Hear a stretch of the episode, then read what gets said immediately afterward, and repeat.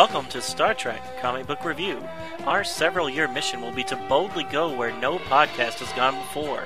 We will be reviewing every Star Trek comic book ever published. These stories have been released by Gold Key, Marvel, DC, Malibu, Wildstorm, Tokyo Press, IDW, and others. Star Trek and all that the Star Trek universe contains is copyrighted by CBS Studios Inc. Hello and welcome to Star Trek Comic Book Review with Donovan and Ken. Episode number 361, recorded February 20th, 2022. And today we're finishing off Mission's End with issues four and five of that, and Alien Spotlight Gorn. Gorn. I like that Gorn one. Yeah, it was really good. Yeah. It wasn't quite what I expected it would be. It was good.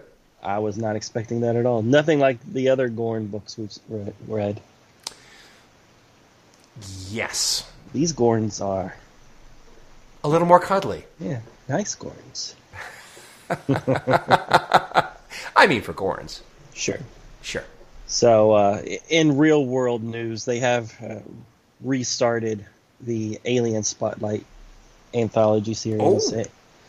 And I IDW think the first one, yeah. So the first one is going to be Ferengi. I guess it's, I don't know what the orders are, but there's Okay. a Ferengi one, a Klingon one, and a uh, what's Book's cat's name? Whatever that is. What, the cat? Yeah, the cat. The fat book. cat? Yeah, what's his name? Her name? Um, Oh well. mm, I don't remember. Yeah, cat. Alien cat. Alien cat's getting a book.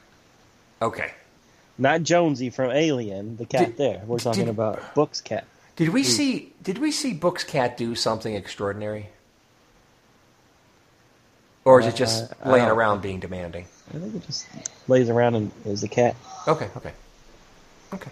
So nothing like the uh, the cat in Captain Marvel. right. I think you might be confusing it with that one. Oh well, I, I'm just saying. Is it has it done anything Uh, interesting? not that I remember. okay, okay. There you go.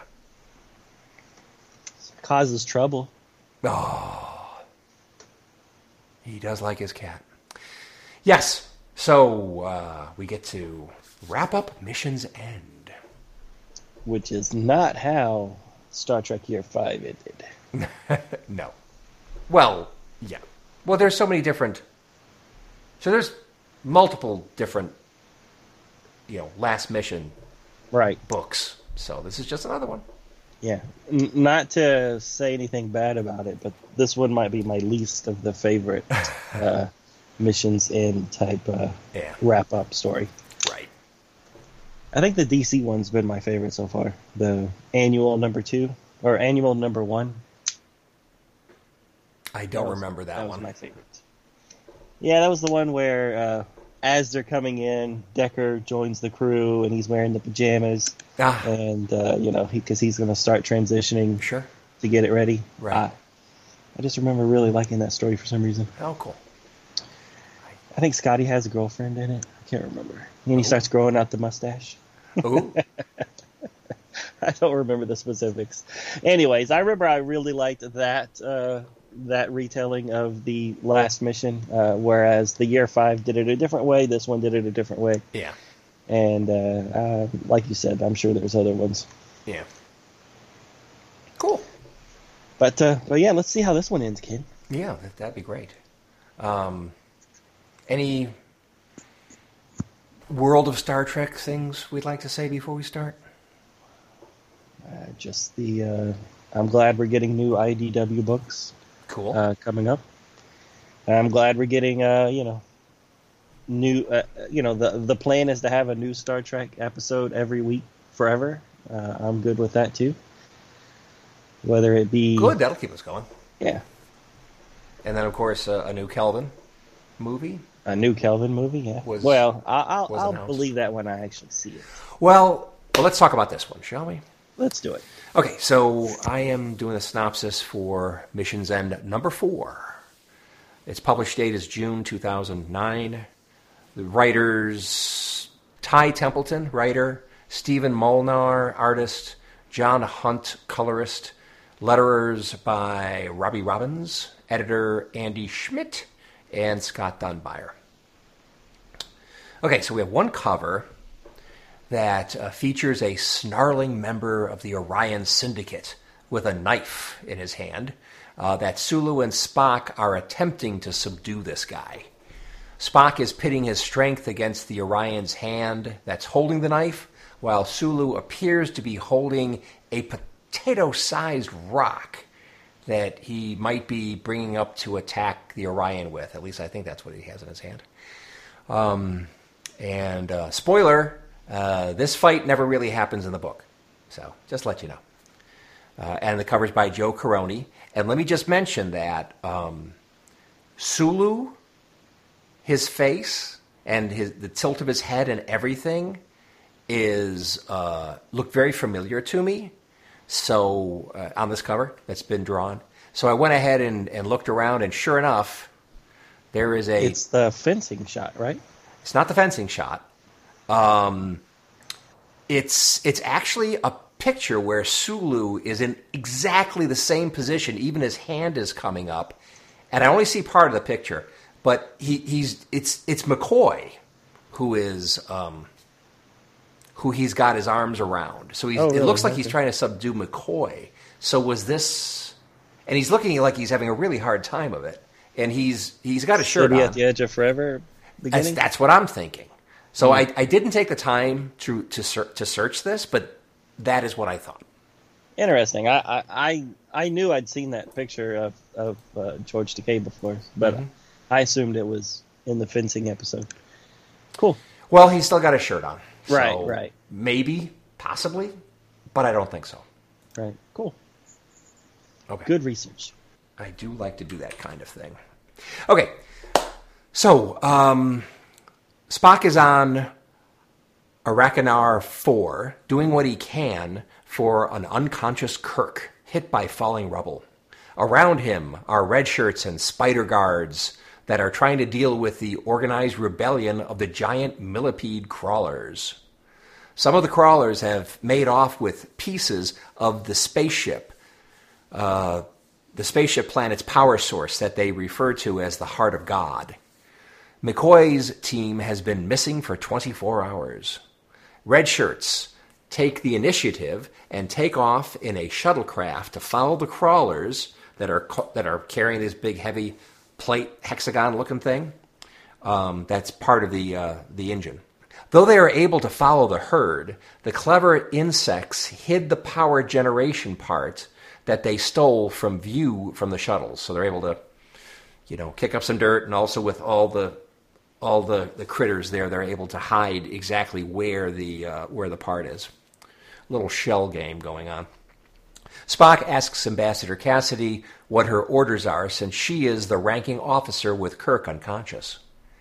Meanwhile, in Crawlerland, McCoy is dealing with an uppity redshirt when the crawlers return. The crawlers do have wounded that McCoy expects to deal with, but before that, they place the stolen red hexagon part of the heart of God in a specific spot against the wall, and all heck breaks loose. A bright white emits from the wall, while the crawlers say, It awakens! It sees! Uh, through the Universal Translator. McCoy's tricorder says the wall no longer exists.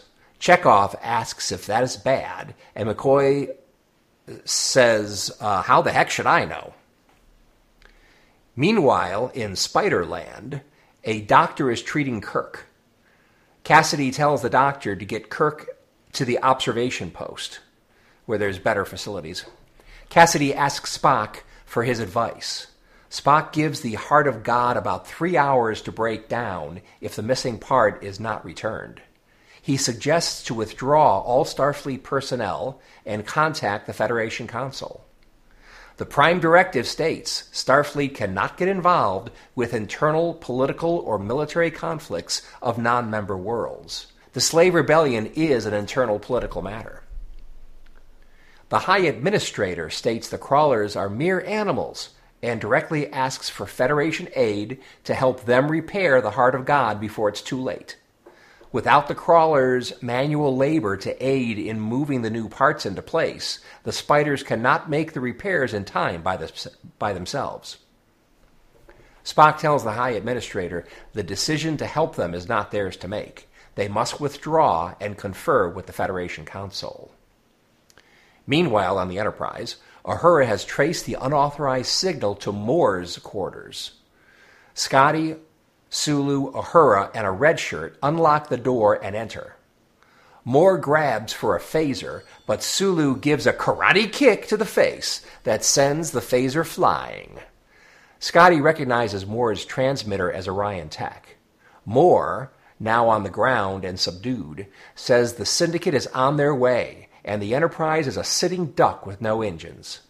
He goes on to suggest keeping him alive and using him as a bargaining chip in about an hour would be smart, Scotty.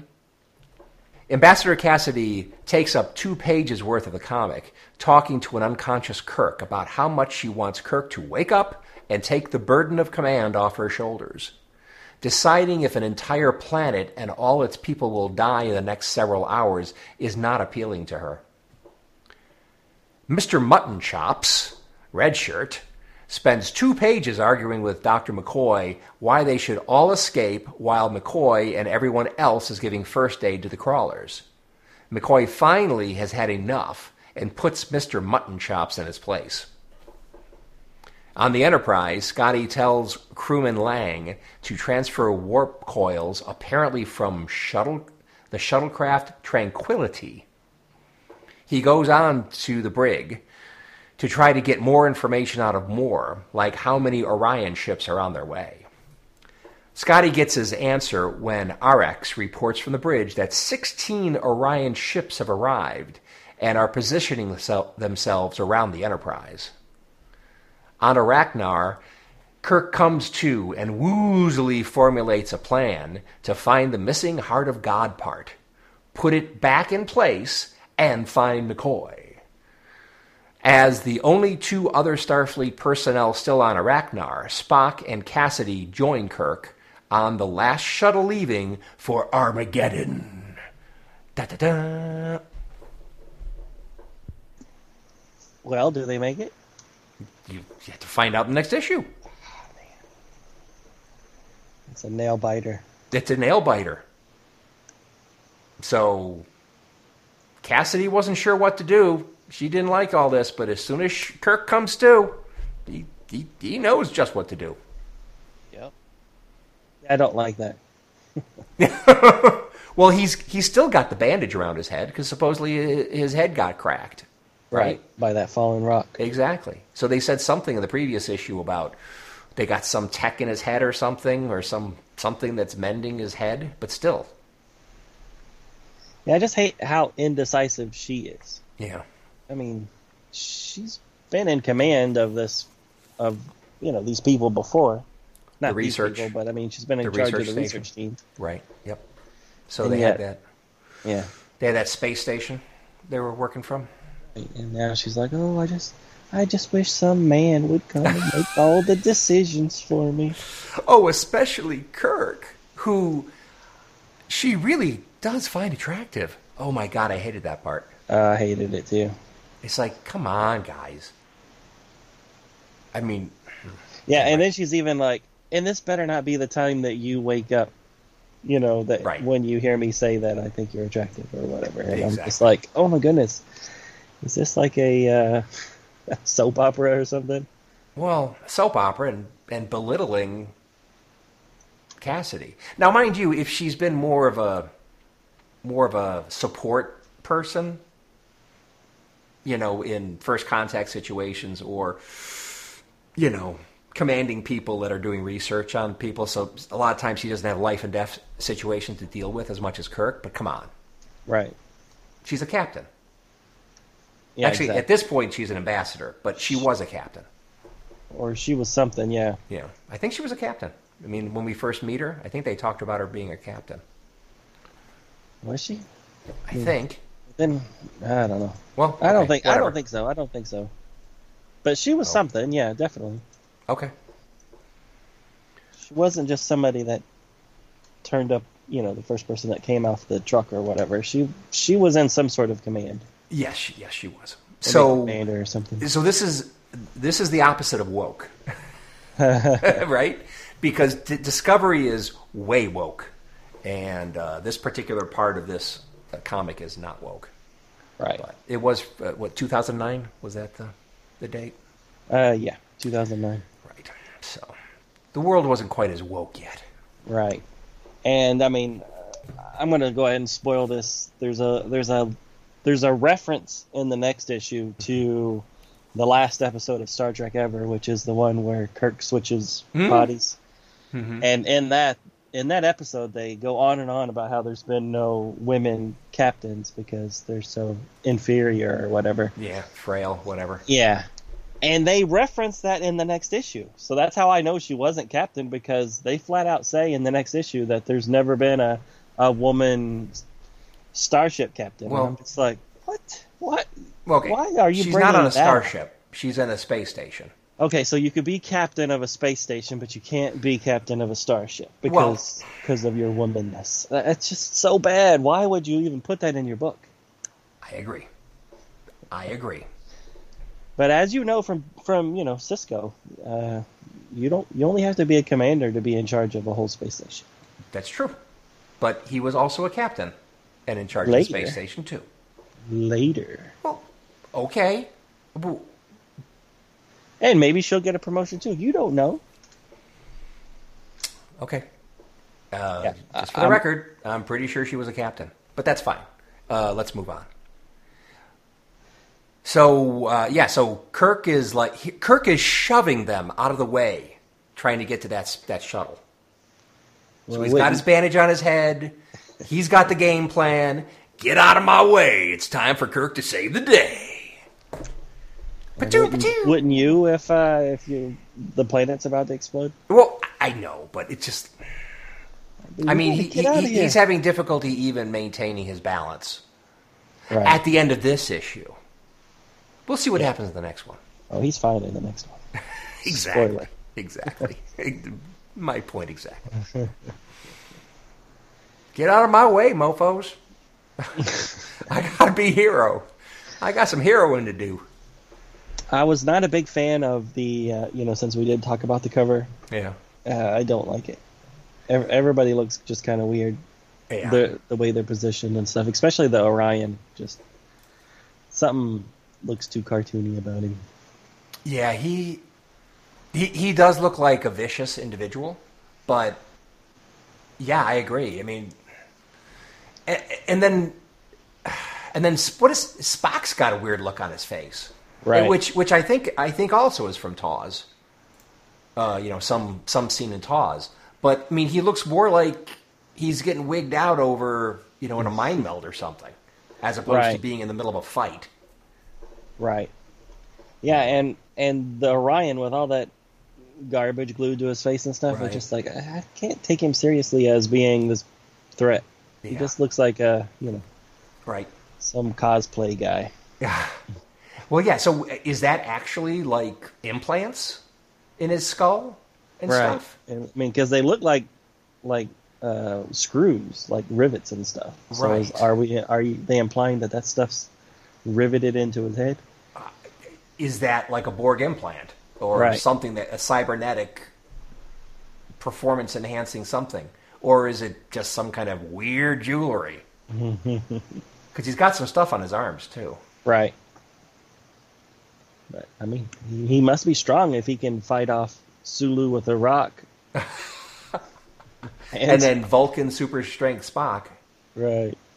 Yeah, I don't, I don't get, I don't, I don't get that cover. Yeah, it's it's odd. I mean, especially since it doesn't happen. Right. They never come, you know, face to face fisticuffs. Although And- it does look, it looks like a grabber. I mean, if I saw that on a on a stand at the comic book store, I'd probably go, on. "Oh, ooh, ooh, You would buy it. I would." So uh, for the first time in probably 15 years, I bought a comic book today just because of the cover. Oh, ooh, It was a picture of uh, Superman and Nightwing, and it was just like "Ah, that's a cool cover. Oh, I think I'm gonna. I want to read the book that this goes with. So cool. I was completely lost because you know um, I haven't been keeping up with DC Universe stuff, Mm-hmm. but it was good. So this is a new issue. This is yeah, not like yeah, something... just yeah, it just came out. Well, cool. So they're pairing up those two. Has that happened before, or is that like a new? Oh thing? yeah, yeah, Okay. yeah. Everybody's paired up with everybody at some point. Okay, that's fine. Great. But anyways, I just thought it was weird. I was like, you know, because usually I buy a book because I'm specifically seeking out that book. This was the first time I just bought a book for. Hey, that, that cover looks cool. You just saw it on Comixology or something. Right. Or... Exactly. Cool. But anyways, back to this book. Yes. Um, I don't like. I don't really like the artwork inside the book either. Um. Everybody just looks too stretched out, like their faces are too long. Oh. It just kind of looks odd at times. Yeah. I mean, they're like that Mr. Mutton Chops. I I, I dubbed him. Yeah. Um, that that red shirt that keeps on giving McCoy a hard time. I mean, Yeah. there there's some places where he's got quite a pouty face. right. As that that lip stuck out pretty big. Exactly. Right. It's almost comic bookish. Well, it is comic bookish. Well, but you know what I mean. Yes, I get it. It's it's almost like a caricature. Right.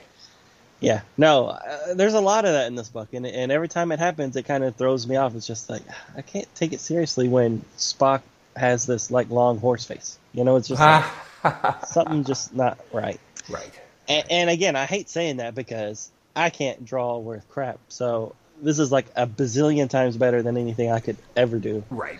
Um, so I hate saying anything bad about it, but it's just like just it takes it just takes me out of the story a little bit Yeah.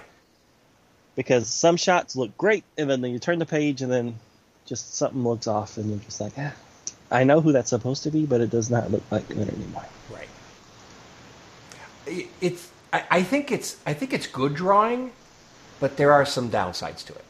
I mean, I think there's a lot of shots where uh, there's one I'm looking at right now where a phaser is flying out of um, Moore's hands, and that phaser looks awesome. And then uh, Sulu kicking Moore in the face, doing the kung fu thing. Right. That looks awesome. Whack. But then on the same page at the top, Moore is using this Orion transmitter or something. It's like, oh my god, what is that supposed to be? Yeah, It's what's got, like, all these- skeletal arms holding little Exactly. rods. And then yeah, so so there's a couple there's two in particular that I'm looking at towards the top of the device coming out, and it's holding on to chopsticks. What's that for? Is that supposed to help radio gain or something? And then it's got like these these spindly little like maybe feet? I don't know. It just looks weird. Right. But then also right after the whack kick, Right. um, the next panel, Sulu has like these giant hands, really long, like Arex arms. It's just really I see what you, I see what you're saying. Yep, he looks like he's got his, his, his fingers out. I'm gonna crush your head like a grape.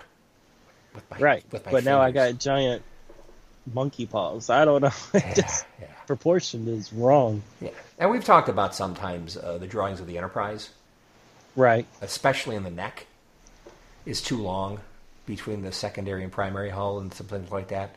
And then, oh, I'm, I just went forward. Okay, so here's another page where it shows the Enterprise with the neck that's too long and spindly. It shows a good drawing of Arex, I think.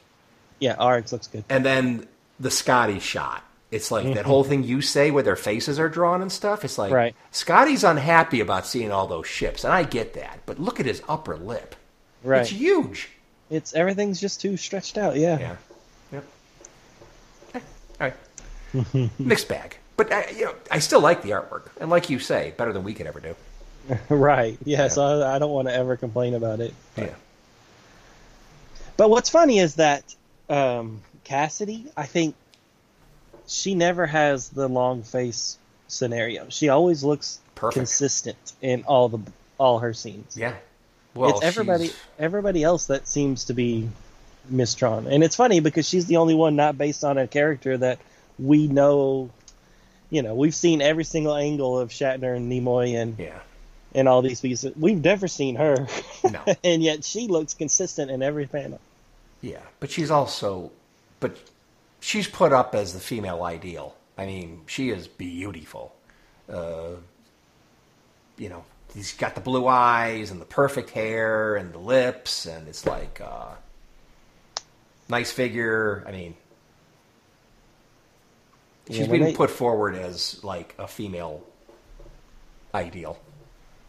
When they did those close-ups of her face, I wish they would have done like the shadows on her forehead and, and the lower face, and then the the strip of light across her eyes, like every close-up Ah! the original series. I- You know what I'm talking about. I know about, what you're right? talking about. I know. Why was talking that a thing? I don't know.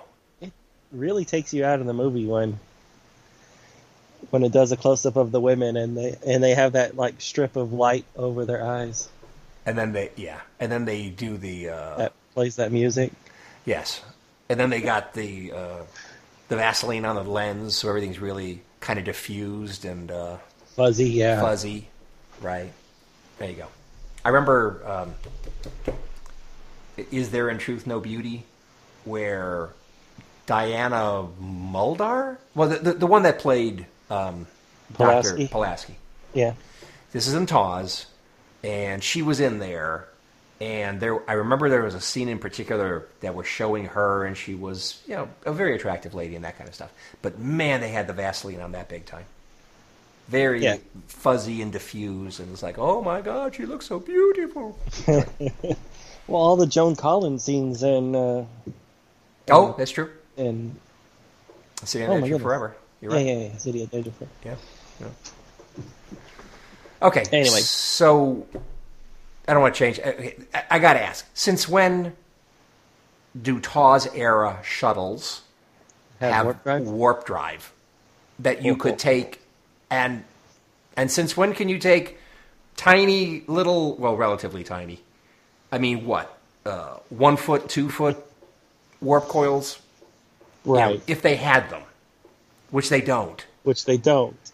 and you're going to somehow put that into the enterprise where the warp coils are probably like 10 feet in diameter at the very least if not you know huge Right. Yeah. and, no. and try to get it to work It's so funny. I just kept picturing them like popping, you know, like a double A batteries and trying to stick them into a car. you know, trying to replace the car battery with a right couple of with double, double a batteries there you go That's the way I was picturing it. you'd have to hook a lot of those together Yeah, it's so stupid. but it's like the writer ty whatever uh, he knows that anybody worth their salt and knows anything about TOS is those shuttles did not have warp drive. Right. So they they know that this is BS, and he's just counting on them just going with it anyway. So Right. okay, okay, Because it's convenient to the plot, and It you know what? is. This is this is early in IDW's Star Trek run, so maybe he didn't know. oh well, okay. So you're saying that, well, I'm- Somebody I'm- at I'm IDW would a have known. Scenario where he grew up on Next Generation and just assumed that shuttles have. yeah, well, they don't. And, and actually, quite frankly, those small shuttles that they had in on, the, on Enterprise D, Mm-hmm. it's like I thought it was supposed to be like when you started getting runabouts and stuff, uh, which is a Deep Space Nine thing. I thought that's when they started getting uh, warp drive, warp capable smaller ships. Did those tiny little things they had on, you know, Enterprise D that Geordi flew once in a while and was grabbed by Romulans, or that, that Data was flying that one time and got grabbed by, uh, you know, that, that traitor? yeah, Um, did those little things have warp? Were they warp capable? I think they were. Oh man, they're so tiny. Okay. Yeah. Well, I mean, in in the motion picture, that little warps, that Well, little shuttle. Okay, but that- that had, that had a warp sled on it. I mean Right. that. but was really no bigger than a, a shuttle. Well, So in the future, they just fused that little pod and the warp sled into what's now the next generation shuttle. okay, shuttle. but I had the impression that that was a bigger ship than than a TOS shuttle. No, that thing was tiny. I don't think so. When it came in and docked on the Enterprise, Well- it was like a little one man thing.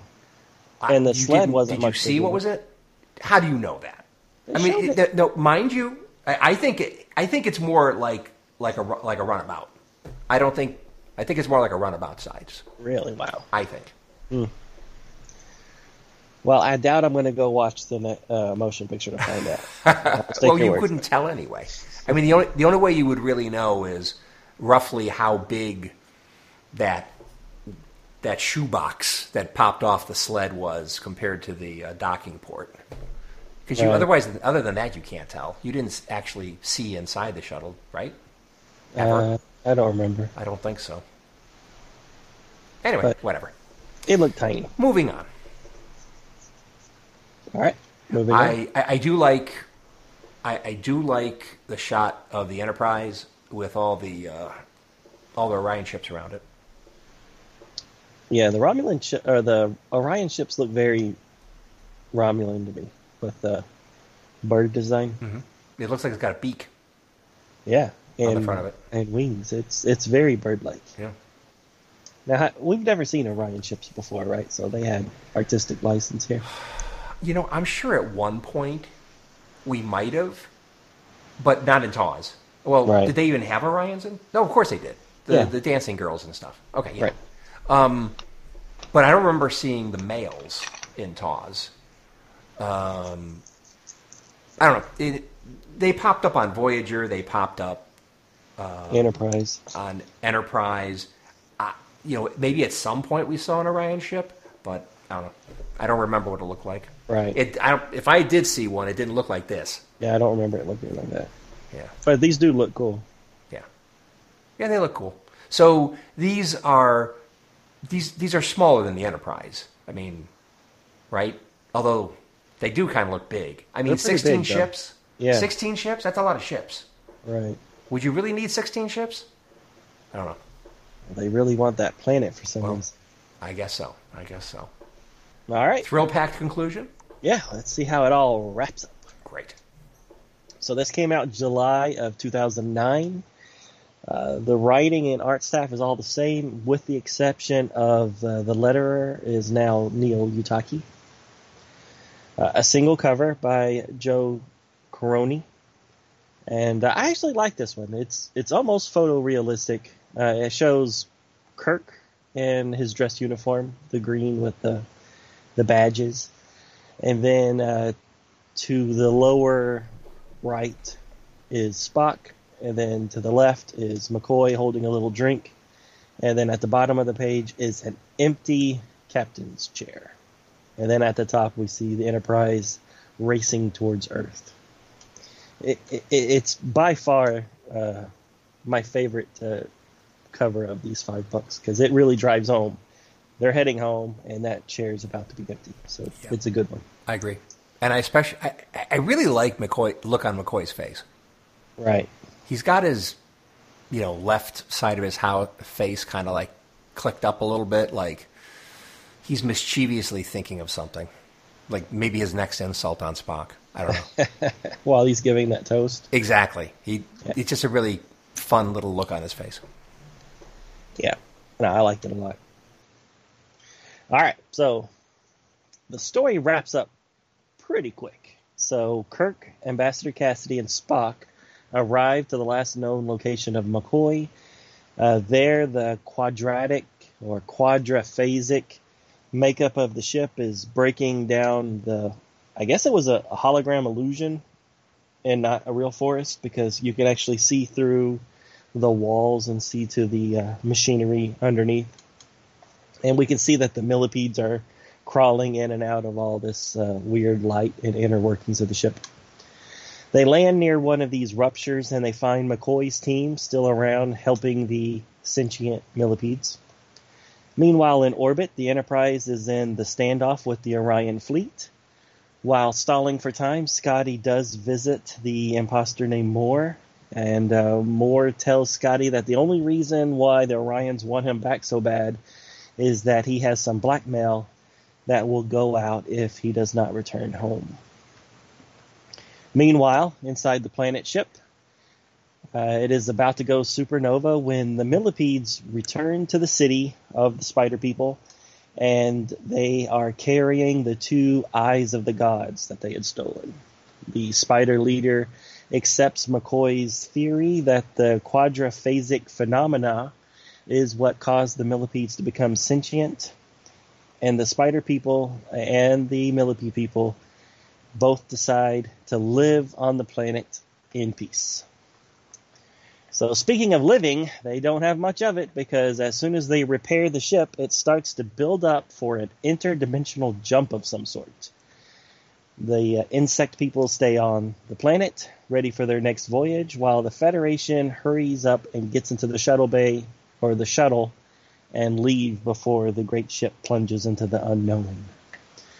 Upon reaching orbit, uh, Kirk sees that they are being surrounded by the Orions Kirk informs the pirates to leave in order to save their lives. He even explains that the ship's about to jump. But uh, they refuse to do so and are all killed when the planet ship slips through space. Luckily, the Enterprise and the shuttle were able to limp away at a low warp 3 to get away just in time. So we flash forward to some time later the Enterprise is starting its refit in orbit of Earth. Kirk has indeed taken on the admiral rank. Uh, Cassidy is offered a promotion to captain, despite being a, a lowly woman. Uh, McCoy and Spock are also both offered captain duties as well. Uh, McCoy on a medical ship called the Gallon, and Spock on the Enterprise herself. However, both of them refuse. McCoy says that he does not want to go out into deep space without Kirk watching his back, and Spock says that he wants to return to Vulcan to purge the last of his human emotions. Kirk leaves the bridge one last time, hoping that he's made the right choice. The end.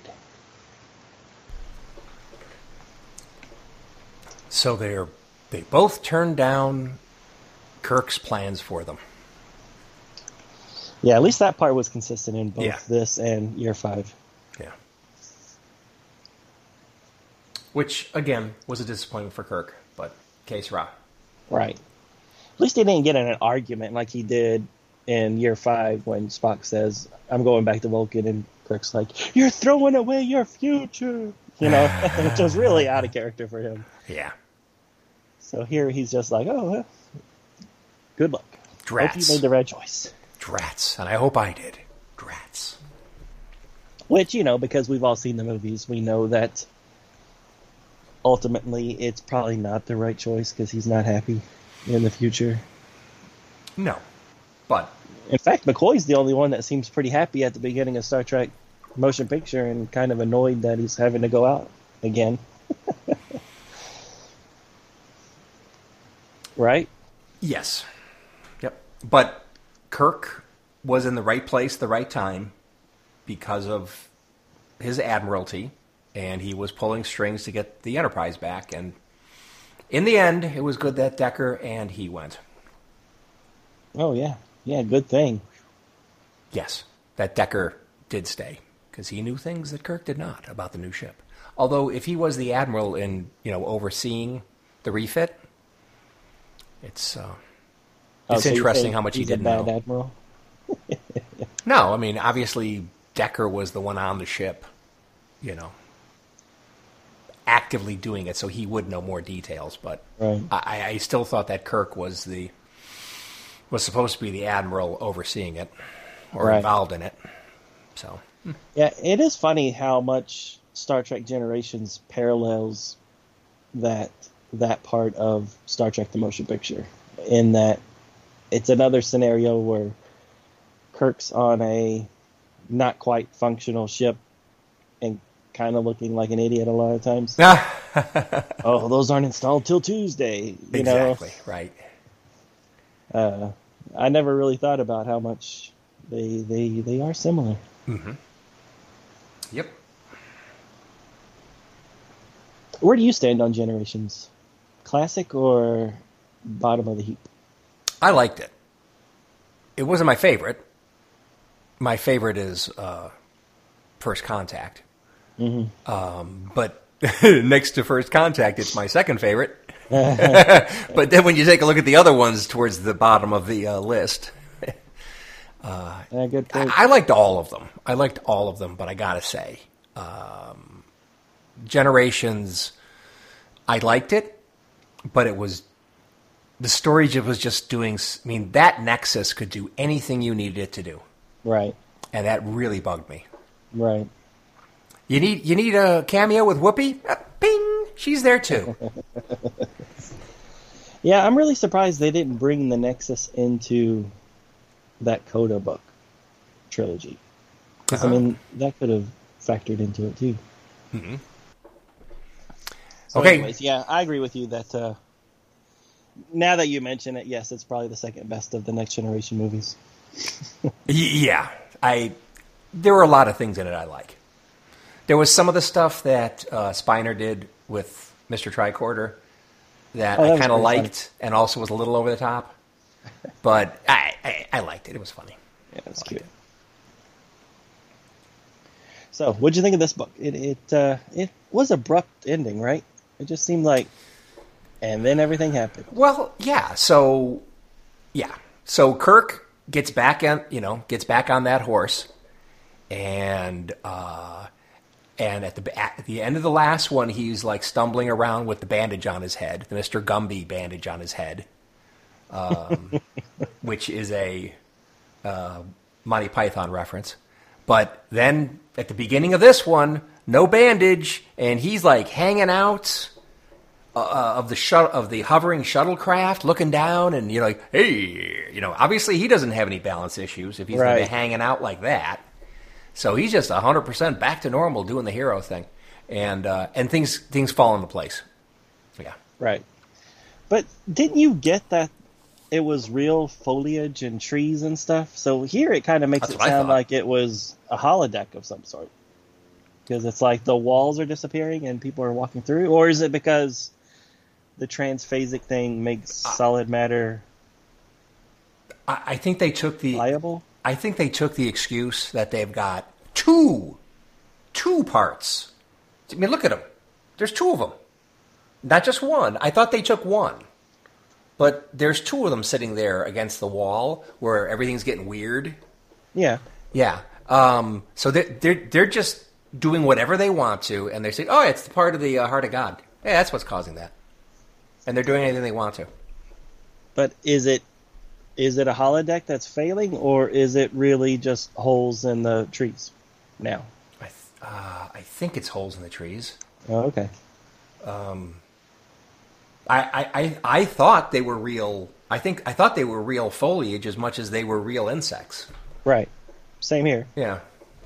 until I saw like, you know, and I could kind of understand maybe the sky would be a holodeck Yeah. because you know there's not a real sun, Mhm. but the ground I thought was real ground. Uh, but here we see worms crawling from a tree straight into the bowels of a ship. So it's like, Mm. well, that's that's weird. Yeah. But yeah, they stole. They had one from the very beginning, and then they stole that second one in issue three. So that explains why there's two of them. Yeah. And oh, issue three, they stole one. Wait a minute. Yeah, issue three they stole one during the big ceremony. Oh, okay. I missed that. I forgot. about Yeah, that's why all these ones that are being um, doctored up by McCoy. That's that's how they all got hurt was stealing that second one. Okay. Okay.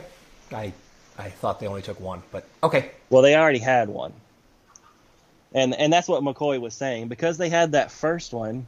Now they're smart, but then what made them steal the first one if they weren't already smart at that point? There's a lot of questions. Yeah, and I have the same questions. And my question was, I don't remember how they had two. And did they have the first one from some point in the past? And did they have it long enough that they had the mutation they were talking about?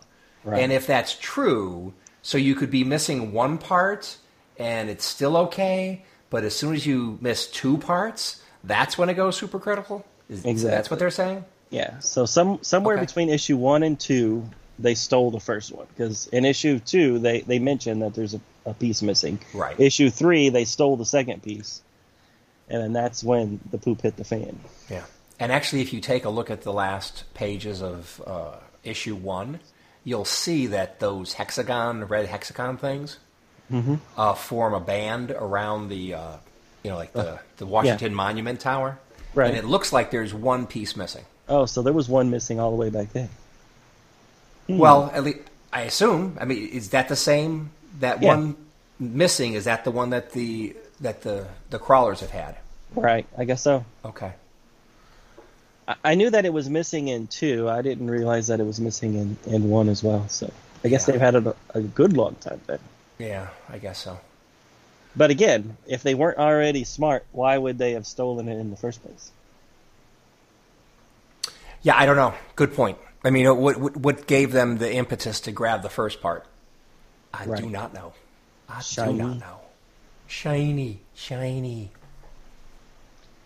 I, I did like the uh, the reaction from the spider leader. He's like, "Oh, talking cre- crawlers, that's that's an abomination," and then that's abomination against God. And then the Scotty's like, or Spock, uh, McCoy's like, "Well, actually, it's because they were close to that those eyes of God, which now makes them smart."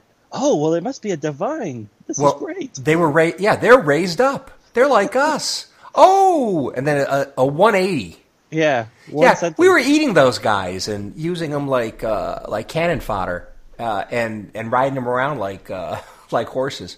But oh no, now they're still okay to eat the dumb ones. You just can't eat the smart ones now. well. Are they? So is it just that group that's smart, and there's other dumb so. ones around? Yeah? I think I think the ones that haven't been around the eyes are still dumb. Okay, okay, At least that's the way I And- think. I don't know. okay. So that's convenient, and the, Sure. and I, I don't want to take us too far off topic, but let's jump to the end. Talk about convenient. It's like okay, so the power that this planet slash spaceship produces is a potential threat because it's that powerful. Right. Isn't it convenient how all of a sudden, with the uh, with all the parts in place, that it jumps into a multi-dimensional transitioning ship? right. Boy, that's convenient. Now it's some other dimensions problem. Yes. Yeah, kind of silly. Yeah. But and then it's so handy it got rid of the 16 Orion ships. Yeah. Now, why did they not shoot the shuttles? Like they knew that it was just Kirk and you know a few people. Why Mm-hmm. not just destroy it I don't know. before it could warp away? I And yes, don't it know. but away. but but it, if what they wanted was the planet, the shuttle and the Enterprise was leaving. Right. So, oh, you're going to leave the prize to us without contesting? Okay, bye. Yeah, I guess so.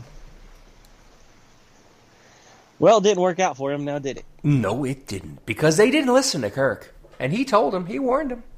even though he did say at one point, he's like, "Well, I'm going to send a quarter of my fleet to follow the spacecraft and the the shuttle, and the rest of us are going to plunder the planet." But I guess they didn't actually do that because they Or didn't have a they chance waited to do too it. long. Yeah, Didn't have a chance to do it. they got sucked into the black hole thingy. Yep. And since we're talking about the end, I like the. Uh, I like how they're in the shuttle, and then uh, that that Boyd, Mister Mutton Chops, is smirking and saying, "We never doubted you for a second, sir." Mm-hmm. And then McCoy is looking at him. You a hole. because of course, earlier in the book, you know, he's whining like the little Right. poop head he is, and scoffing as McCoy's McCoy is saying, you know, Kirk and Spock are going to going to rescue us, Right. and he's like, "Oh, no, he isn't." Yeah, I like that.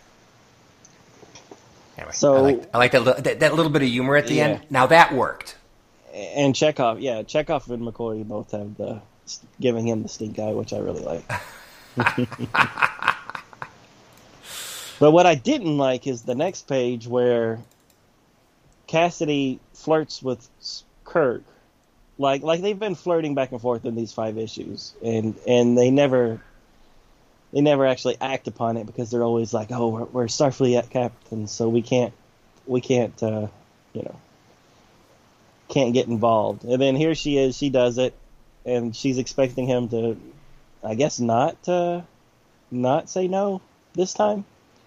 And this time he says no because he's going to give her the captaincy because now that he's an admiral, he can pull some strings to make that happen.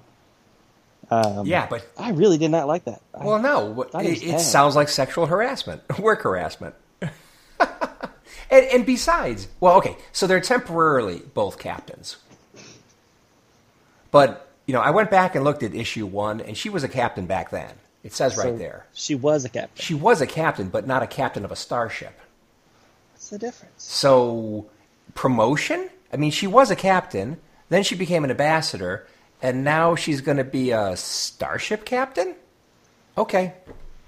Whatever. And so in that episode of original series, they must have said no woman's been a star uh, starship captain. I guess. Yeah, maybe maybe that's their way of saying, "Oh, that was still ca- that's still canon, even though it's incredibly sexist." Well, I think things that are incredibly sexist shouldn't be canon, but No, they should just ignore it. Like Yeah. like every other Star Trek media has just ignored that episode. yeah, One, it's really bad, and Yeah. two, it's horrible. just just uh, we don't talk about that. Yeah. Well, and what did Pike say in the original Cage episode? He he can't he he can't get used to having a woman on his bridge. Oh, that's right. Well, okay. What's what about number one? I mean, she's been around a while, right? Or, I mean, as a matter of fact, when you find out later, of course, this is like revisionism to some degree, but in some novels, expanded universe novels, um, number one was with um, April. Captain April. Right. So she was a young officer with April. Uh,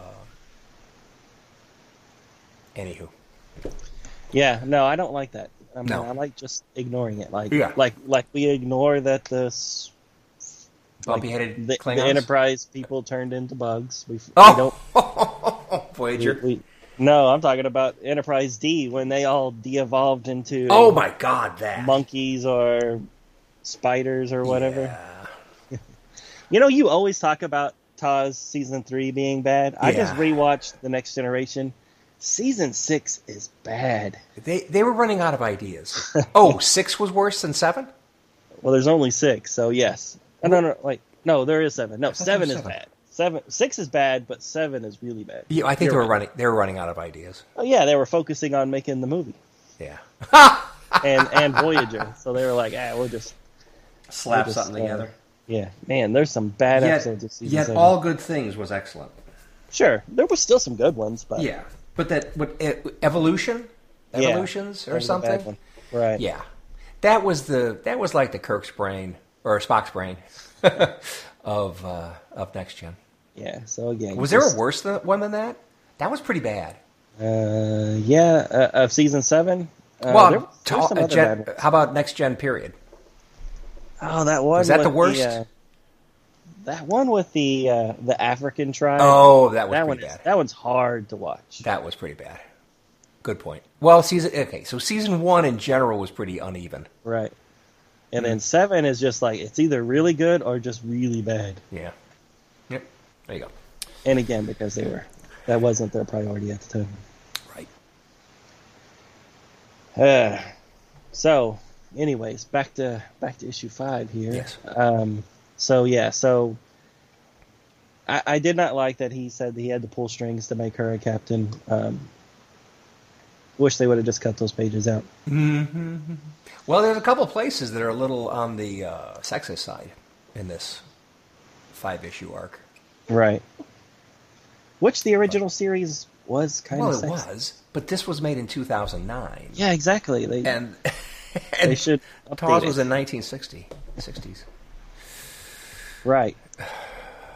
Um, I didn't like that uh, the reason for Spock to go do the Kolinahr is because at one point he suggested to Cassidy that they should just leave and write write McCoy off. Write McCoy off, yeah. McCoy, and then Kirk didn't do that, so therefore Kirk is better than he is, and now he has to go purge himself of emotion so that I- he doesn't. Feel not- bad. I was like, ah, that's so bad. Yeah, that's that's not. It, I think they had a lot more build up in the uh, what the year five books Right, about him going back in time and all that kind of crap. right, right. So, so Oh, they had yeah, a, yeah. lot more buildup and a lot more reasons uh, than this sudden thing that happened. Right. it- yeah. and it does seem so random because I mean, Yeah. there's other times when he's suggested to do something in the show, and then Kirk does the opposite, following his gut instincts, and ends up being the winner. But Spock's never been like, "Well, I'm going to quit because that that makes me feel bad," you know, or Wow. whatever. It just I agree. so out of character. But something, Spock was gonna scenario let- we have seen before. Spock was going to let McCoy just go toasty. It's like, come on, the terrific trio Yeah. Needs of the many have to outweigh the needs of the few. or the one. There you go. Right. Good point. But I mean, but still. And then, I mean, I didn't even know he was having a problem because it, it wasn't clear, but there was several scenes where Spock's like doing something, and then somebody will be like, "Spock, are you okay?" And I'm like, "Why is he? A- why is he asking? He seems to be fine. He's piloting the shuttle. What, what, why are you asking him if he's okay?" And then, and then when they have this conversation at the end, you find out, well, maybe he wasn't okay, but it still seemed a little forced. Right. Well, he definitely seemed like he was make trying to make amends, even when he had the one leg up on the uh, shuttlecraft uh, strut or whatever, and he's and Cassidy's asking him, "What are you doing?" And he's going, "Following my captain," or whatever he said. Right. Wa- Was that the end of uh, number four? I think. Right. Right. So maybe he was starting to make try you know realize he was not saying the right or not making the right call. Right. And again, that goes back to we can't do anything unless Kirk Kirk does it for us. Well, exactly. So that's that's almost a little bit like uh, you can't do anything. Nobody can figure anything out except for Burnham. Right. Right. Which- So yeah, so in issue four and five they they do that as far as the story goes, and then they cap off the story with McCoy flat out saying it. No, I don't want to be captain because you're not going to be there, Kirk, and I won't go out unless you're covering my back. I'm just like, that is a weird thing to say. To you know, you're a you're a medical uh, you- you're the chief of medicine on a on a starship, but now you're so loyal to only one person that you're going to give up the whole your whole career because he won't go out with you. Right. It's just really out of character for him. I thought. I think so too. But I mean, because obviously they weren't buddy buddies when he replaced Piper. Right.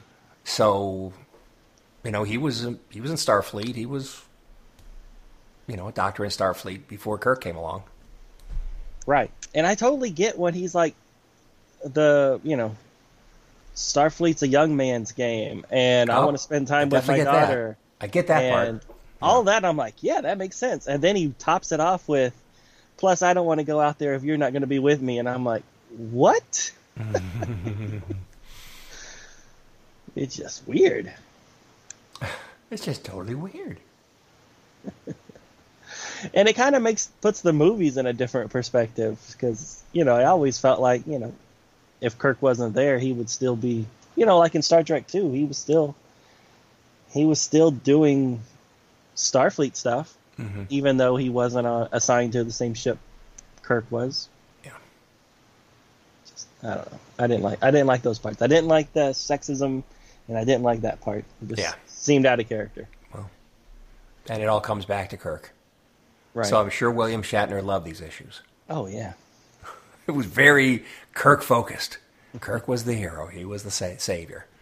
right um, So But I did like that last shot where he's like, as the turbo lift doors are shutting, he's like looking at the empty seat, wondering, mm-hmm. did I make the right choice? Exactly. I loved it. Yep. That's always good. You got to have Kirk, you know, having second thoughts as he's leaving the con. Well, and we've all had those second thoughts. Anytime you change jobs, you're always like that last day you're at your old job, you're like, Ooh, I hope I'm not making a mistake. uh, anything else for this issue? I wanted to make two artwork comments. Oh, There is a shot of the uh, Columbus coming down. Shuttle- the shuttlecraft. the shuttlecraft craft Columbus coming down with you know Kirk and uh, Cassidy and, and and Spock at the beginning of this issue, and it's coming down through the clouds and everything, and I just think it looks so awesome. Mhm. It's a really That's nice. on the first page, right? uh, is it the first page? Yeah, it should be on the first page. Right. Um, it just looks so pretty. I love it. I, th- I think it's a very good drawing. yeah, it looks good. And can I also say, so the page where you were commenting upon Kirk looking at the con and make and wondering if it was the right right move, um, the next page in the comic shows a Star Trek True Star Trek Two: The Wrath of Khan uh, cover or some kind of promo right. or whatever. Yeah. and it's great because it's got Khan on the top, which is really cool. But I'm so it's got Shatner's head, you know, Captain Kirk, and then Ricardo Montalban as Khan. And then I'm looking in between their two heads, and I see the Enterprise, and it's like, what, what the heck are they doing with the uh, with the nacelle pylons? Yeah, it's a little. Look at how curved it is. Right. So I don't know if you guys are looking at this, but um, that's not right. Uh, the TOS movie movies never had a curved pylon like that. It's just okay. I just it just threw me off. I just noticed it. Yeah. No, it's it's a little weird. Yeah. Yeah, I was all excited when that it, the that miniseries came out because that was the only original series movie that did, never had an adaptation Yeah. in comic book form.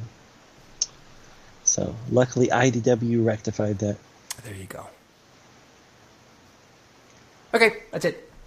That's all I have to say about All this right. one. It was good. I like I liked the series. It wasn't perfect. How often are they? But I liked it. And Yeah, and it's the good. fact that they had such different aliens. And I know we said this before, but kind of cool, you know. In a comic book, you can do anything you want that you can draw, so they did. Right. Yeah, you so don't have the- to these worry about insect, yeah. special effects. Yeah. There you go. These insect aliens were quite quite a different story. Okay. Yeah, I just wish they would have explained it a little bit as to are they giant because they're the the planet is giant, right? Because they kept talking about how the whoever built the ship must have been giant. Right. So does that mean that these are like normal sized bugs on that planet, or are the bugs also giant? Because they're right. sentient bugs. And, but all the trees are, look normal size, right. Right? So they're not giant trees. Um, and then all those those building structures that were there, they Right. were they weren't giant sized. So yeah. Right. Exactly. So I'm yeah, a little confused on that too. Human looking. Yeah. All right. Okay. Shall Shall we we change go? gears? Yes. Little alien spotlight action. Yeah, came out this uh, just a little before Yep. this miniseries. Yeah, September do 2007.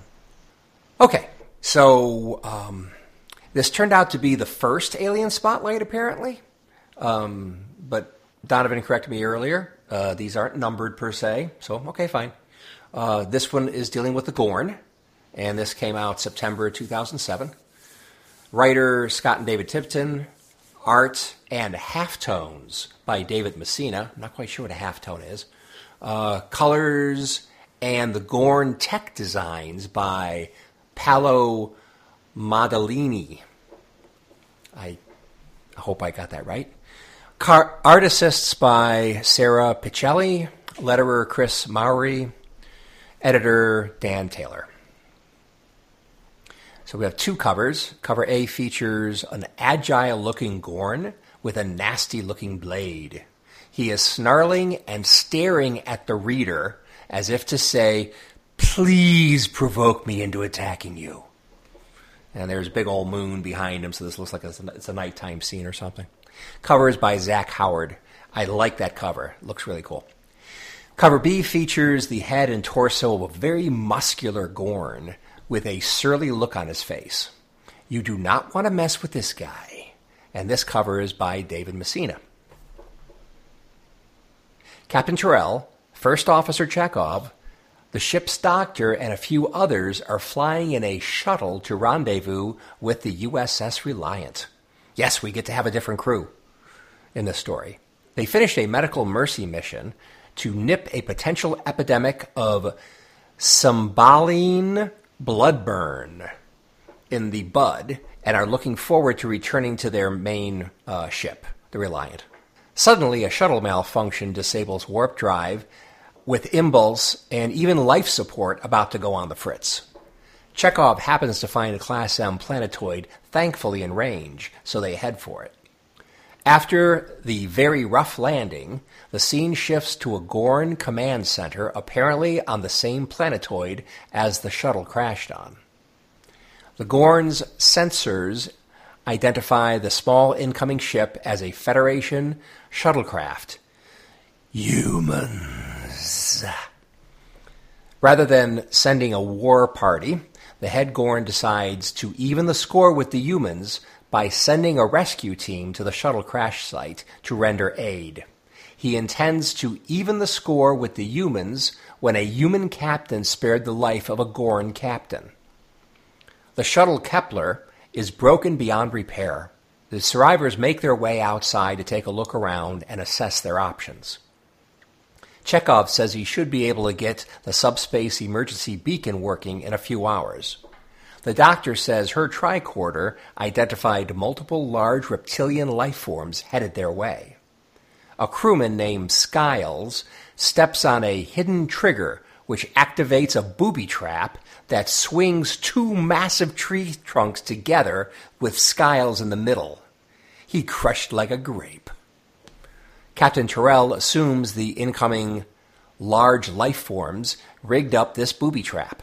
Therefore, they are very likely co- hostile. They have to leave Skiles' body behind while they move to a new location in the opposite direction from the incoming hostiles. From a high point, Terrell uses binoculars to assess the life forms. Gorns. And a lot of them at that.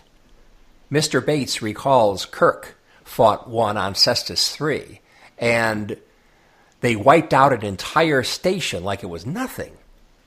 Terrell says they are to remain calm and assess the situation further. The Gorns start walking up the incline to their position, so Terrell and Chekov shoot their phasers ahead of the Gorns in an attempt to warn them off. The Gorns have their orders, so they attempt to get closer so their translators can help them to explain they are there to help. One of the Gorns comes out of the bushes and surprises Bates, who shoots him point blank. The doctor examines the Gorn and finds a medical scanner and a cellular regenerator. She concludes they are a rescue team, and Bates just shot the doctor. The doctor attempts to treat him, but admits she knows nothing of their physiology. When the commander hears the report that the humans killed the doctor, he calls out for an all out war on the humans, as if if this is the way humans reward mercy, he wants to pay them in kind. As the doctor tries to treat the unknown giant within the shuttle, Captain Terrell sees a very large force of menacing vehicles coming their way. The doctor is able to treat the Gorn doctor enough that he comes to, but is very weak. He tells the humans to drop their weapons and to help him outside so his comrades can see he's still alive. The Gorn doctor tells his commander he will recover, and Bates apologizes to them both for, the, for him overreacting. Captain Terrell introduces himself to General Relk, and the general introduces himself to the captain. The Gorn says they found Skiles' body and will bring it to the shuttle. The general explains the harshness of the planetoid is to train his soldiers. It is not meant for humans. As the humans and a few Gorns continue their conversation. Two Gorn grunts say they hope the humans will be gone soon. One says, Mammals give me the creeps. The end. I love that ending. Me too. Another good little humorous uh, ending. I like that. Right. Yeah. So the uh, what was with those little tanks though? They looked like they were like farm equipment, like a Yeah, they're called, a nasty. thrasher. I mean, yeah. So what? What is it like? A, a big, huge roller with spikes on it in the front? Yeah. Yeah. So those are the wheels, I guess. Um, so it's got three like roller kind of things, and the front ones have like nubs on them, uh, spikes. right. I guess Well- you need that if you're gonna go through forests like that. Maybe. Maybe. Hmm. So, and what about the uh, flying? Uh, I don't know, hover, hover bikes, whatever the right term for Yeah, they them. just look like flying rifles that don't really seem to do anything. Well, the back of them looks like the back of a porpoise or something. A Or shark. Yeah, yeah, yeah. I can see that. And then the front looks like a phaser rifle or something, or a gun. Right. Yeah, but I, I found it weird that they didn't do anything except they were always floating in the background. Yeah. And you would think they would be able to fly ahead of the tanks, you know, Right. with the rollers, the nasty looking rollers on the front. Way ahead. And then other guys are walking. So it's Right. like, so these guys on the hover bikes are just like hanging out, like going really slow, going, come on, guys, let's go, let's go. Right, and then at one point the the Gorn said that their translator only works within a limited radius or something, Oh, and yeah. I was like, oh, so they can just have one of those hover bikes just drop a communicator or something Yes. over there. Yes, they could do Uh, that. but no, instead they have sent the doctor to go get shot in the chest. yeah, and it's the doctor that goes in first. Wouldn't you think it would be? No, you send a grunt in first, and you don't. You don't have the doctor go in first. Well, if they sent the grunt in first, then they wouldn't have known his good intentions. He would Correct. have had all the medical equipment That is correct. That's good for the story. But I'm just saying, Right. you know, if you're the guy in charge of this little welcoming party, um, why are you sending the doctor? Yeah, I've seen enough Star Trek. They always send McCoy first and all those red shirts behind. Right? Right? Exactly. Exactly. Yeah, and I loved when he's like, salutations. Oh! Yeah. Yeah. was pretty funny. I, I do like the um, all the lettering is definitely very well implementing the uh, the hissing that we got from the Gorn in the original arena episode. Yeah. So there's all kinds of hisses going on. I could see the fear in yours. You know. So all the Yeah. S's have a lot of s uh, Yeah. thing. I like that. Yeah, I liked it too. And another thing I liked, but I don't know if it's actually in Star Trek, is uh, this Doctor Woman's skirt. Oh yeah, I thought it looked really nice. The I mean, it looked Oh, yeah, it looks really professional, nice. and Oh. I mean, it's it's long and it, but I mean, it does have that that cut in the leg. But uh huh. but it's just like The- you know, it's not a little tiny mini skirt that's showing off your butt all the time. It's just like I thought it was a really nice design. It, it is a nice design. It's just that there's one panel that I really like it. Why does it does it creep up or something? Oh yeah. So she he, she's in there um, working on the uh, on the Gorn, the Gorn doctor. Um, page twenty. Okay, I think I see it. Yeah, and that slit in the side of the skirt goes all home, almost all the way up to where you'd have a belt. That's pretty high. Pretty high. Yeah, maybe a little too high. So they, they they slipped in a little little sexy in there in the drawings. But did did Uhura ever wear a skirt in the movies? She did, right? Was it was it this skirt? I, I think she wore a skirt. Yeah. Um, I, it wasn't a really short one, but yeah. Now that. I'm looking at the pictures, that it, that slit does go up higher than I remembered. in a lot of the panels. oh, in multiple ones. Okay. Yeah. yeah, Well, it, that one in particular, I noticed. Anyway, Well, I just thought it. I thought it just with the maroon uh, type that everybody else is wearing. It Mm-hmm. was just kind of cool to see her, and you know, instead of wearing pants, wearing that skirt. yeah. If you look at it from the left side, that skirt goes down to her knees, and there's no slit in it. Oh, I'm sorry. Well, it depends on the panel. The slit kind of moves. But I'm I'm looking at one where she's be, she's bending down, taking her first look at the uh, at at the Gorn, the fallen Gorn, Yeah. and and and that skirt's covering things nicely, no problem. But then on the, The panel, panel above, it, it. Yeah. obviously there's a slit on the left, and there's definitely a slit on the right in one of the panels. So I don't know. Anyways, well, I guess I have to take back what I was saying. Okay, but yes, We can't put our, our female officers in anything other than eye candy, I guess. Yeah, well, I mean, this is a comic book written for, I guess they think a mostly male audience.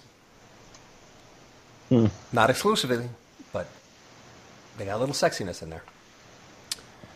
Well, did you like the Gorn design? I thought the Gorn design was fine, only it's quite different. And actually, it's good it's different because the Gorn, the Gorn in the original Arena episode was was pretty comical, low budget. Yeah, rubber suit. Right. Uh, where these guys are like, I mean, they're they're massive. I mean, they're they're pretty scary looking. Um, Right. But they kept the bulk, which which I think the the Gorn in the in Star Trek Enterprise was was kind of smaller. You know, he wasn't like a big towering Hulk like like he was in the uh, the arena episode, and they are here. Yeah. Well, uh, yeah, I agree with you. So, would you say that the first cover is a little bit more towards the Enterprise depiction? Um, yeah, maybe little little more spindly looking. Right. Arms and legs, yeah. Right. Whereas um, the second cover and the rest of the book is uh, very much making these Gorns look like big linebackers. Right. big, muscular, huge chests. Uh, they'd be able they'd be able to crush a human easily. Really tall, really tall. Right. Yeah, no, I, I agree with you. I do like that cover though. Yeah, I like that cover a lot. I mean, the Gorn looks really nasty. You do not want to mess with him. Anyway, That's cute. so I just uh, sent uh, Donovan a picture of a Gorn on an escalator. So this was this was a fan, a Star Trek fan, who was able to uh, wear a Gorn outfit for a while, and he's like going through a mall or something. I don't know what it is. It's probably a convention center. Maybe, maybe. Yeah, yes, it's probably at a convention, Star Trek convention. And then, of course, the person that actually still owns or owns the original head, I think he had, he might have the whole costume, but at least he has the head. Uh, is uh, Ben Stiller? Yep. That's what you said. Apparently so, and he admitted it. I, I think I did. I mention was this on the episode? Yeah, I think we talked about Okay. it last week. So I won't. I don't won't repeat myself, but yeah, it looks good. the main point is uh, Ben's obviously a fan. So Yeah, that you just sent me a picture of Ben Stiller, and I guess it's his home. But yeah, he has a lot of Star Trek memorabilia there in the background. yeah, You know what? If I had that kind of money, I probably would too. obviously I would. Until then, I'll just make do with my little action figures and Figurines and a handful of cool ships. Could I make two final comments on this uh, on this course? first. Uh, yeah. Okay. Um, I just wanted to comment since they showed the uh, Kepler a fair amount that the Kepler's design is the Star Trek Discovery shuttles, which I think are very cool looking. Um, they, I believe, they've drawn some inspiration from the uh, TOS shuttles. So on, on Discovery. Uh, yeah, the TOS Yeah. movie shuttle. Yes. So the Discovery TV show shuttles look have a lot of similarities to the uh, movie, the TOS movie shuttles, and Okay. specifically the Kepler we're seeing in this one. Okay. So if you see it from a couple different angles and you compare it, those same angles with the uh, the Star Trek Discovery shuttles, the main ones that they've been using in the show. I mean, there's a lot of different shuttles shown, but the main ones that they were using uh, in the early days of of the uh, show, and I don't think they've changed that much. But well, maybe they have now because they're in the uh, three a thousand years in the future. Right. But the original shuttles they were using, uh, very similar to this uh, Kepler. Oh, okay.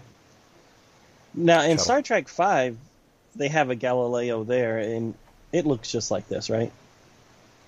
And it even has the five on the side. Is that right? I would have to go back and look again. I don't remember.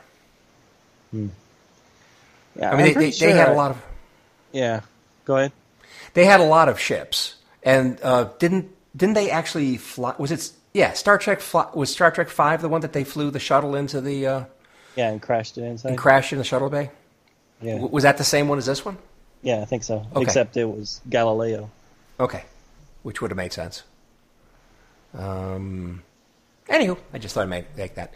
And the other, my second comment is that um, the art style here just reminds me just a little, a little, a little flavor, a little flavor of manga. And right. Oh yeah, definitely. um, the drawings of Chekov don't look like Walter Koenig. Not at all. And in fact, some of them almost look more like Chekov. I mean, uh, Sulu. Sorry. Sulu. No, I could see that. Because there are some drawings that his eyes look a little bit more Asian. So he, look, he looks more like Sulu in, in some. Right. No, I could see that. Yeah. That's it. That's all I'd say. Uh, so, um, my last thing is uh, the Ewok uh, trap. Was kind of weird. I mean, it's pretty gruesome too, seeing this this poor guy get flattened in between these two logs. Yeah.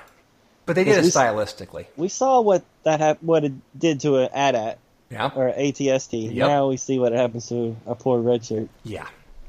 Now they It ain't s- pretty. No, it ain't pretty. But they did it. I like the drawing. I like the panel very much. But yeah, so they do it in just black and then variations of red. Right. So it gets across that this was bloody without actually. Well, actually, they kind of do show blood, don't they? But it's weird because it's like the the logs, the log and the human are both completely black, and then anywhere there would be blood is just like just red. yeah. It, it, it's really cool.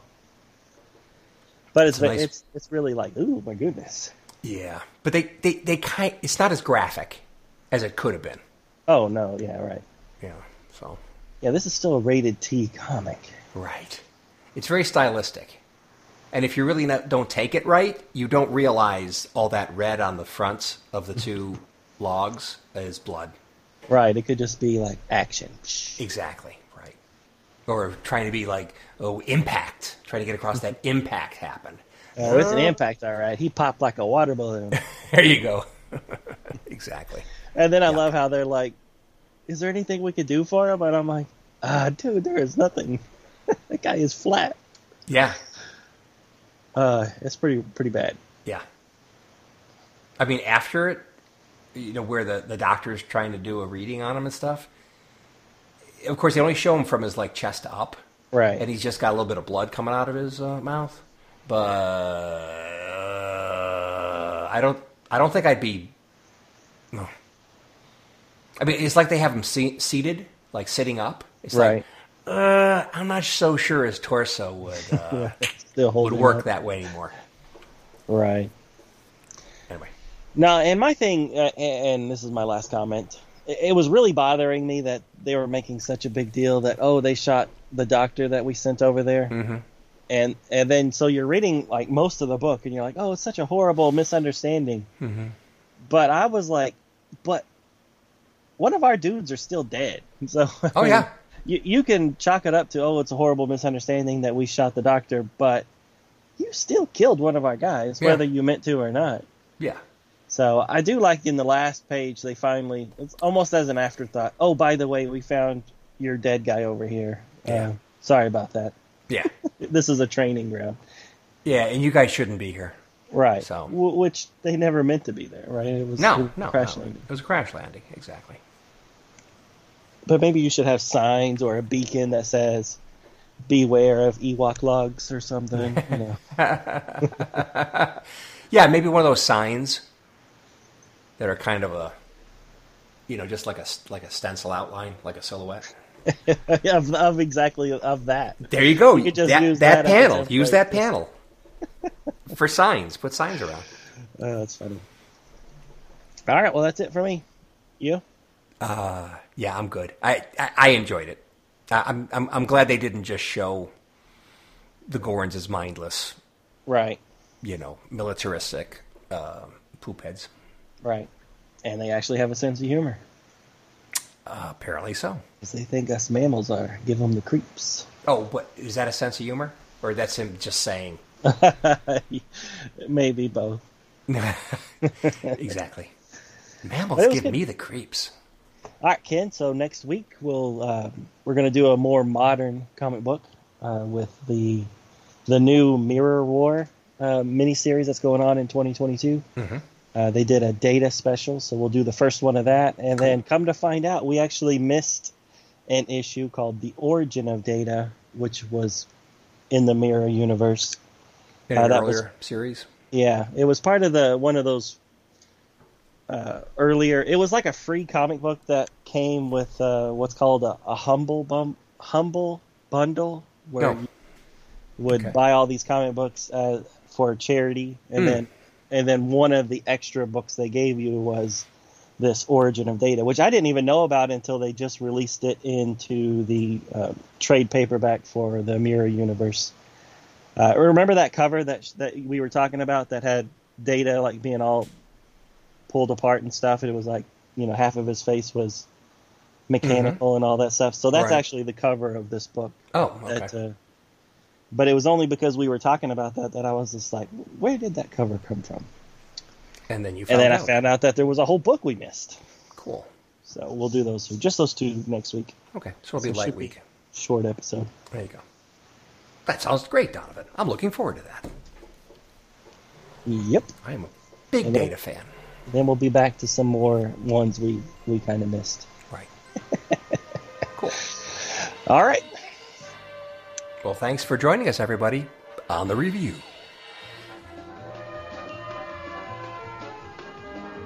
Thank you for listening to Star Trek Comic Book Review. All Star Trek stories and characters are copyrighted CBS Studios Incorporated. All music, stories, and characters discussed are for entertainment purposes only. You can email us at start comic book review at gmail.com. Visit us at our website, www.stcomicbookreview.com. Subscribe to us via iTunes or friend us on Facebook at first name ST Comic, second name Book Review. See you next time on Star Trek Comic Book Review. Let's get the hell out of here.